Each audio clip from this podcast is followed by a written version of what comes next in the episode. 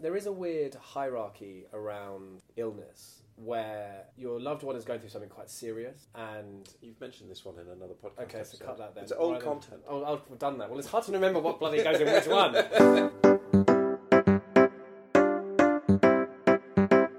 Hi, I'm James, And I'm Cairo. and we're bringing you Who Cares Wins. This is the podcast all about caring for somebody you love. Sharing your stories about some of the amazing work that carers do out there, but also not shying away from some of the darker things. And trying to do it with a bit of a smile on the face because I think sometimes, James, we just have to laugh.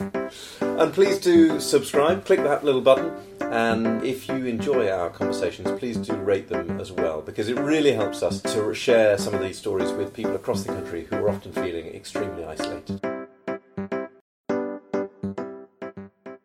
So I, I had a, I do have a question for you actually.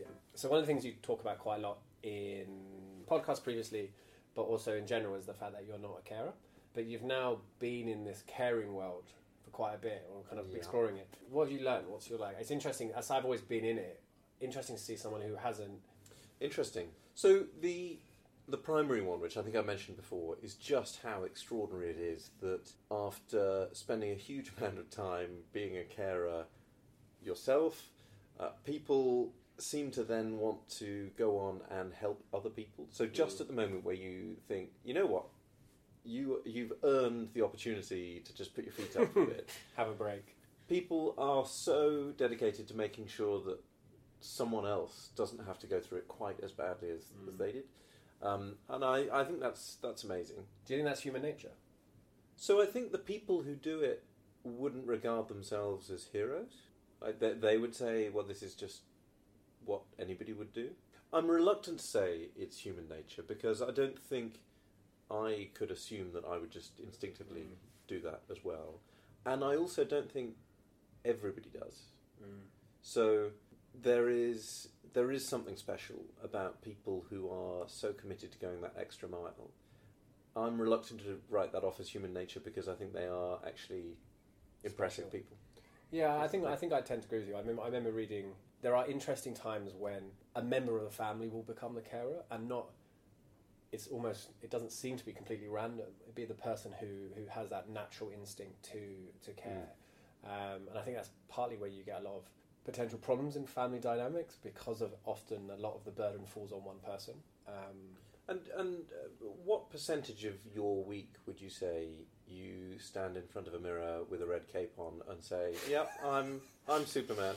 Um, well, James, I don't the listen, listeners want to hear about my Friday nights out, um, but no, I think I think it's I know I we've talked about this before that you do it because you have to do it. So I spoke to your friend Allegra the other week, and we're, we're going to listen to that conversation in just a moment. She mentioned something about making sure that the caring doesn't get in the way of the relationship, and that's a really important perspective to take on board. Yeah, completely. I think it's maintaining that relationship, whatever it may be, whether it's you know, father son, uh, mother daughter, husband wife, is super important to maintaining you know, the health and well-being of the relationship. I think too often carers get caught in becoming the carer and they lose that that relationship. And I think that can that can be really difficult for a lot of people. I know I make time specifically for my mum to be to have, for us to have father father mother son time um, whether that about you know asking her advice on girls, even though I don't always listen to her advice. But I think it's important to try to actively continue make Yeah. time for those relationships. Yeah, because you don't want to limit somebody's life to just being their condition, or indeed somebody's life to just being the role of carer.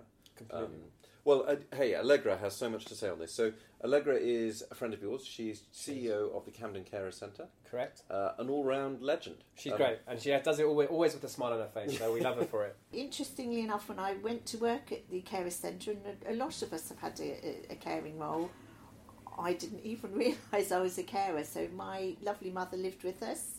Um, she was perfectly able to do everything for herself, but she'd lost her uh, t- relatives and friends in quite quick succession, and she was, you know, in her late seventies, early eighties, and it just seemed the right thing to do. And she came, she she lived with us but I, there were things I did for. And I always remember a good colleague of mine saying to me, "Well, you're a carer as well." And I said the classic thing was, "Really? Do you think so? Why?" And you know, she described, "Well, does it impact on your life?"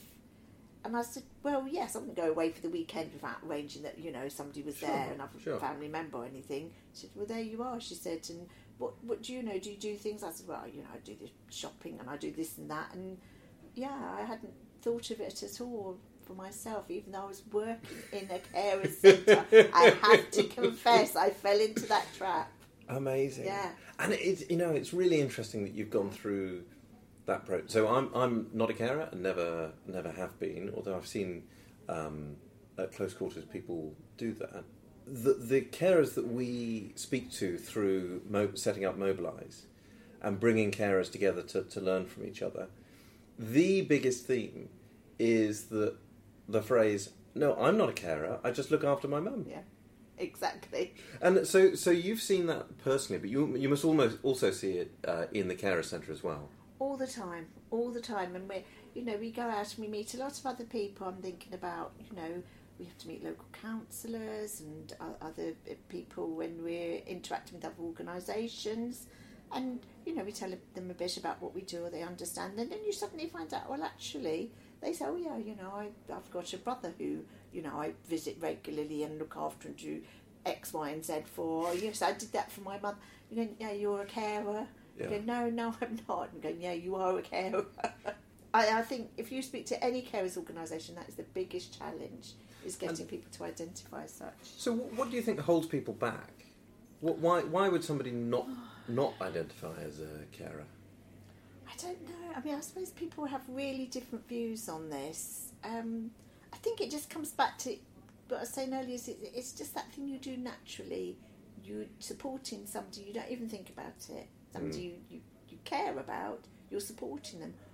Although I do have to say, also we do get people who are caring about somebody that they don't wish to support anymore, and, and, and perhaps they, you know, never wanted to fall into that role. And we have supported people to stop caring as well. Yeah, And I Yeah. think that's very important.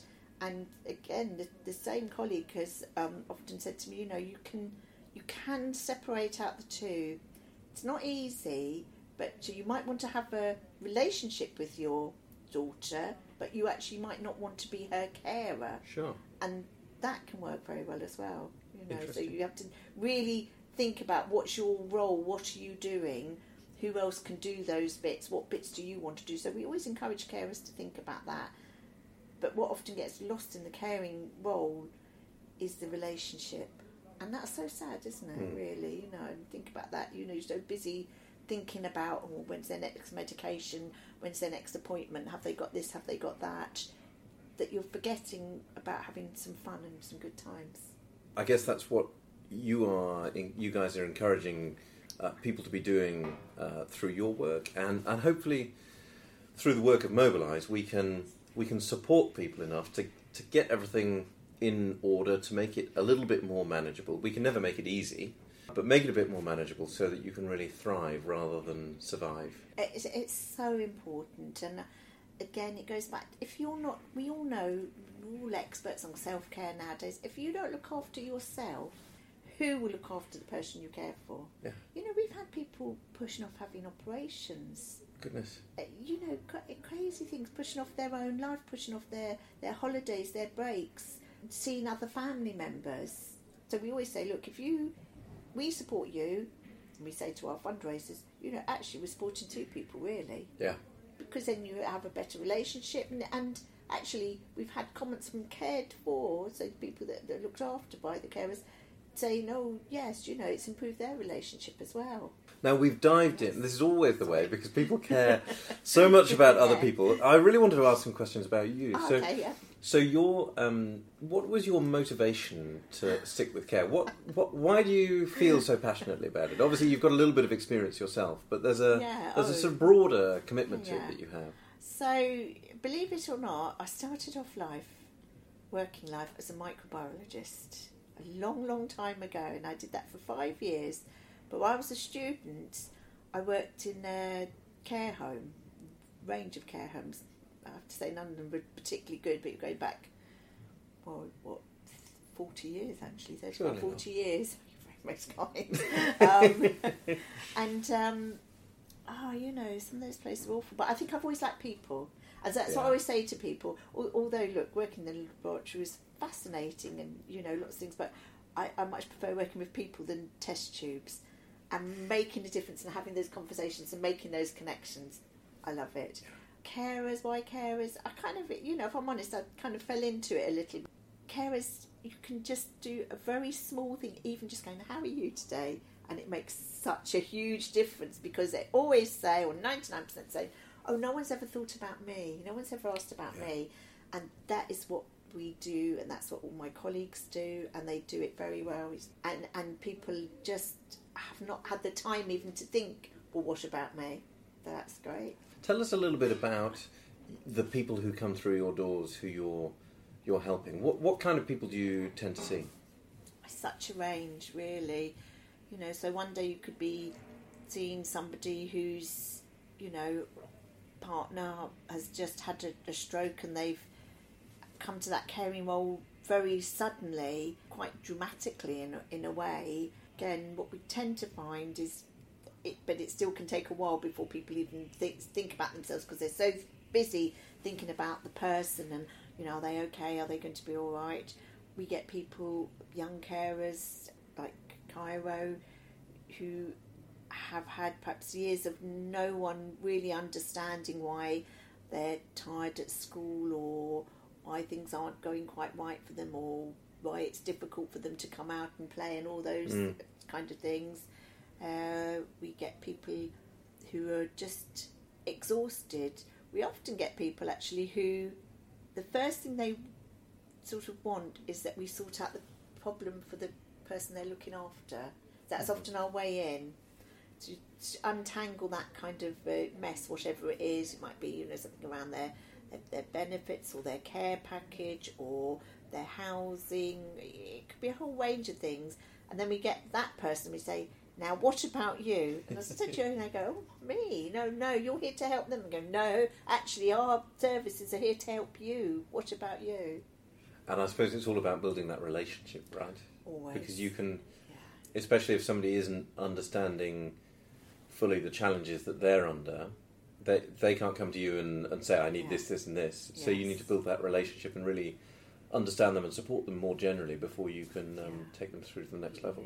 You know, sometimes uh, if you're trying to explain, and you've uh, probably identified this, the issues that carers face to, to, to somebody else, i you, people can't, unless you've been there or, or actually seen it, it's quite hard to understand. Well, why, why don't you do this? Why don't you get somebody else in? Like you say, what, at two o'clock in the morning? Or, you know, my partner has decided to go into a meltdown, you know, on a Friday evening at eight o'clock. Well, Yeah, it's complex and um, and, and and sometimes incredibly lonely as, as well, precisely because you can't engage with other people in the in the way that you might might like. you know, even if you explain, oh, well, you're a carer, then they'll say, well, what can you do for me?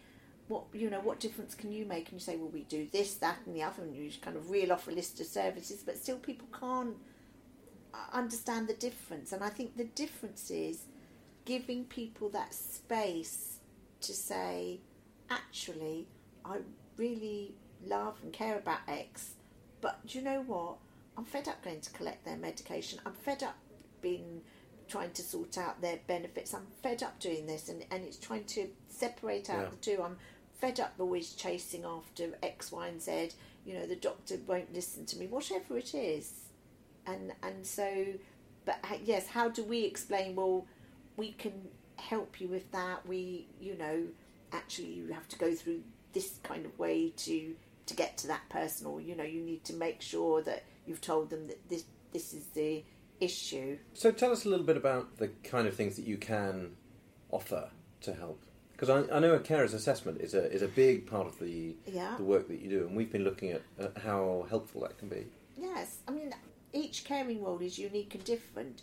There might be similarities. You know, if you're caring for somebody with uh, dementia, you know, you might there are, then there might be many similarities, but people are at different um, paths on that journey. People, there are lots of different kind, types of dementia, of course. They it impacts on people differently. So it's the carer's assessment is something about actually sitting down with that person and saying, what do you need? What would make a difference to you? Hmm. and I think that's that's crucial. So it's not just about you know. Often, sadly, people think it's just about getting you know some a, a little posh of money at the end, but it's not. It's really about saying what what aren't you doing that you would like to be able to do, and then that can range from you know well, I, I, I wish I could get out to tea with my best friend once a week. Kind of things that you and I take for granted, you know. You get well, maybe not tea, but Well, I don't. I don't have friends, but I, I, I, I I've got. To, James, I don't believe that at all. no, Kyra's the social one. It, it's um, it, it can be really powerful that, and one of the things that we've uh, been exploring it, it can can you fail an assessment? I mean, uh, most assessments, you you know, it's a pass or fail, right? So yes. so.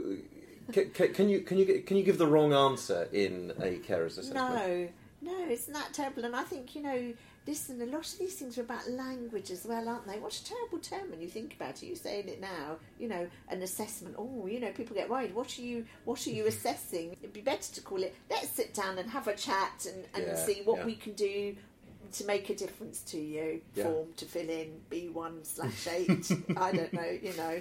It all comes out, doesn't it? Yeah. Absolutely, absolutely. Got to have the box of tissues ready and that kind of thing. Always, always.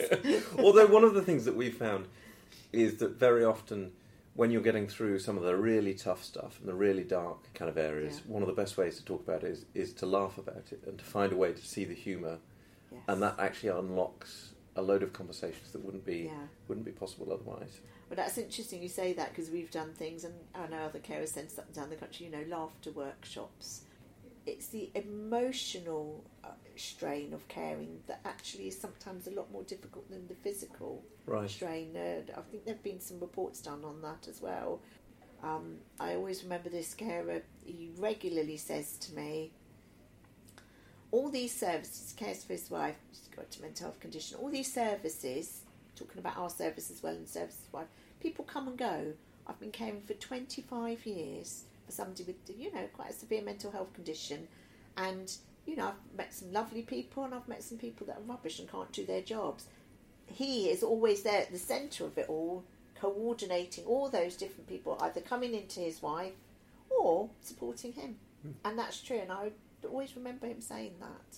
You may be thrust into this role very suddenly, Yeah. and there's a huge amount to pick up. Um, so having people like you guys, um, you're in the Camden Carer Centre, but uh, th- there's obviously uh, carer centres all over the country. Yes. And so the next, uh, the next kind of steps for the Camden Carer Centre. What, what have you guys got on the agenda coming up? Ah, wow, lots of exciting things actually. We we were celebrating 25 years of existence this year. Congratulations! Thank you very much. Uh, you'll get an invite to our lovely art show in Way, July. thank you. And uh, Carers Week coming up very soon, of course. Mm. Lots going on there. We're looking forward to the time when we don't exist as an organisation because everybody is so carer aware and carer focused that as soon as you go in and you're identified as a carer, you get all the support you need. How about that? well, what a wonderful vision. Allegra, thank you so much. It's been really great uh, to talk to you. And uh, for the benefit of the tape, Yeah. um, Allegra, you've been smiling absolutely all the way through. I can see why uh, people are so excited to be spending time with you and your team. Oh, Uh, so so thank you for sharing it with us. So straight out of the blocks at the beginning there, Allegra was talking about the real challenge of getting everybody to identify as a carer, um, and sometimes that feels like a slightly futile thing. So d- does it matter whether or not people are identifying as a carer? Yeah, no, I, I think the key is whether they're getting the support they need. Like, if you identify as a carer, that's you know, that's one thing. But if you don't want to or you don't recognise yourself in that role, then that should be okay. But with the caveat that you're getting getting the support. Like I know, it was only until I started recognising myself as a carer that I reached out and got support. Um, and I definitely needed it earlier, but didn't know kind of what the role was and hence what support I could get or ask for. So, so I just push back on that slightly because, well, firstly, like it's really important that people are recognizing as a carer from a like a bureaucratic perspective because without that, you don't trigger all of the things that you need in, with the local authority, the NHS, uh, whatever it might be. But there's also um, exactly what you've just described. There's an important mentality shift. So, it, I mean, I'm not particularly fussed as to whether it's the word carer, but recognizing that your role is different to a straightforward, in your case, mother son role, or it might be your partner or whoever it might be, and that you're actually, your relationship has changed as a result of that. Surely that's really important. Yeah, I, I mean, for me, it helped by recognizing myself as a carer. I could recognize, or I found it more easy to recognize some of the emotions I was dealing with Hmm. and going, do you know, what, that's because I have this additional role, or some of the um, impacts it has on my life weren't because, you know, weren't normal. Like I didn't see them, and I think that is important. But I know that it, your question suggests there's some kind of, you know, normal narrative, which I just No, don't sure, think sure. does, don't think Yeah. necessarily exists. And actually, how caring impacts on my life is very different from how it impacts on everyone else because there are so many different kind of aspects to it which people find difficult or, or interesting. Um, and you know, in loads of ways, I was very lucky with how it affected my life. It was a way that I could, you know, I managed. I got through. For so many people, there's aspects that they it gets too much for them, and I and I have nothing but sympathy for, for so many carers out there who really struggle. And I, you know, f to to a large extent, I was pretty lucky. One of the things that I'm still trying to get my head around is why there is a slight reluctance to define as a carer. So I understand that you might not realise it, but it seems like there's actually quite a few people who are who are carers who sort of know what their role is, but they're reluctant to associate themselves with the language. Like it's an interesting one, and I don't think I know the answer. I think there's something in the language suggesting a different incentive to why you're doing something, and I think because carers is also a profession, incredibly difficult profession. There's a suggestion there that you're doing it because it's your due. It's like a role that you have to do. If you give yourself that badge, that means you have to be the carer. And I think for a lot of people, it's not necessarily a choice they would have made. You know, I wouldn't choose to be to look after my mum. I'd much choose her for, for her to be healthy and not need the additional support. So I think there's something around if you put that badge on, it suddenly becomes a job and a duty, and it becomes more of a burden than just doing it because of choice. And I, so I don't know if that's maybe where it comes from. So this is something that my aunt gets really passionate about because she thinks of herself as my uncle's wife and not his carer. and cer- certainly did right at the beginning of the process. I think she's got a little bit more relaxed about it now. But I think the the real driver for her is that she's she's not sort of institutional or she's not coming from the state or some other body. She is actually part of his Mm. family and has that deeper personal relationship with him. To use the word carer almost sometimes feels like you're discounting that or Mm. discrediting it. and formalizing it a bit is, is weird. Yeah, yeah. But it's interesting. So in the in your interview with Allegra, you talk about you're not a carer. You've never been a carer, Sure. and I just I think it's an, an interesting balance because, for example, I know when there are times when my caring responsibilities are weighing pretty heavy on me, and I'm in a bit of a kind of dark mood or feeling a bit down, and I don't think you quite recognise how much energy you come and just like sitting next to you in the office and us laughing. And then you know you when you see you know I think you recognise when I'm in a bit of a you know feeling a bit down and you make an active effort to try to tell me some of your awful jokes um, which I do have to laugh at sometimes um, Well, in, in fairness, the solution is normally just to give you a sandwich and a nap. Yeah, that mean- seems to cover most things. who doesn't like a sandwich and a nap? I mean, if that I could have every day, it would be. But so I think there's a you know in that you know almost like the second ripples of those rings back. Yeah, sure. There is an incredible caringness. That's not. I don't think that's a real word, but that care that people can offer. Yes, you're not a, a carer. You wouldn't, in, in lots of definitions, wouldn't meet the definitions. But I think you know, I think if you just start scratching the surface, you can see actually there's a lot of people who do.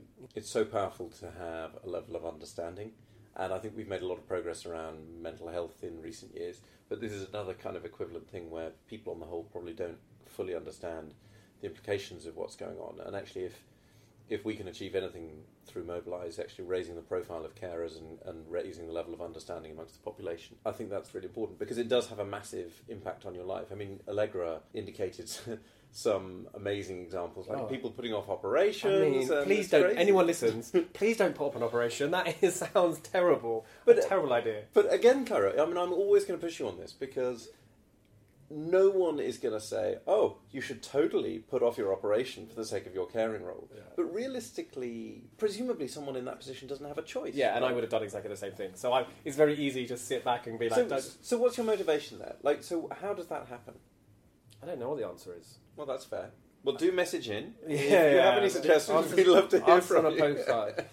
Yeah, I don't, I don't know why, why you do that. It's just because you love them more, and you, it's, and it feels selfish. So you've described previously something that Allegra alluded to, which is the carer's guilt. So there's a few things in what Allegra was talking about which were interesting, where she was saying identifying the things and the times when you don't want to pick up that prescription, or, and they they're the moments where you feel incredibly selfish because you're effectively saying, I value my own time. I want to go and do something for myself, and I think that guilt that people feel in terms of having their own life or wanting to do something for themselves when they know their loved one is in a really difficult situation or in pain or, or not coping like that is that's heavy. Like that really weighs Yeah. really heavily. And it's not something there is an easy answer to. You know how do you say to someone yes your loved one's in need but it's important to look after yourself? And the- the logic everyone knows the logic like long term if you don't look after yourself then you'll get to a breaking point and everyone loses you lose your loved one loses but actually in those moments it's really hard to, to see the long-term picture of the importance of looking after yourself So it's not full of jokes, this segment. no it's not no. this is the real light-hearted version everyone um, and we even said at the beginning we're going to try to do it with a smile on our face um, But it's really important, and it's clearly something that a lot of people have a challenge with. And, Yeah. and actually, I mean, there's a there's a constant theme in all of this, which is about being preventative and making sure you get stuff set up early on. And hey, a great way of doing that is having a chat with your carer centre, and people like Allegra and her team are doing doing fantastic work. So thank you to you guys for all that that Mm. you've contributed there. Well, hopefully that's of some use. We've got another episode coming out uh, very shortly. have a good one everyone speak to you soon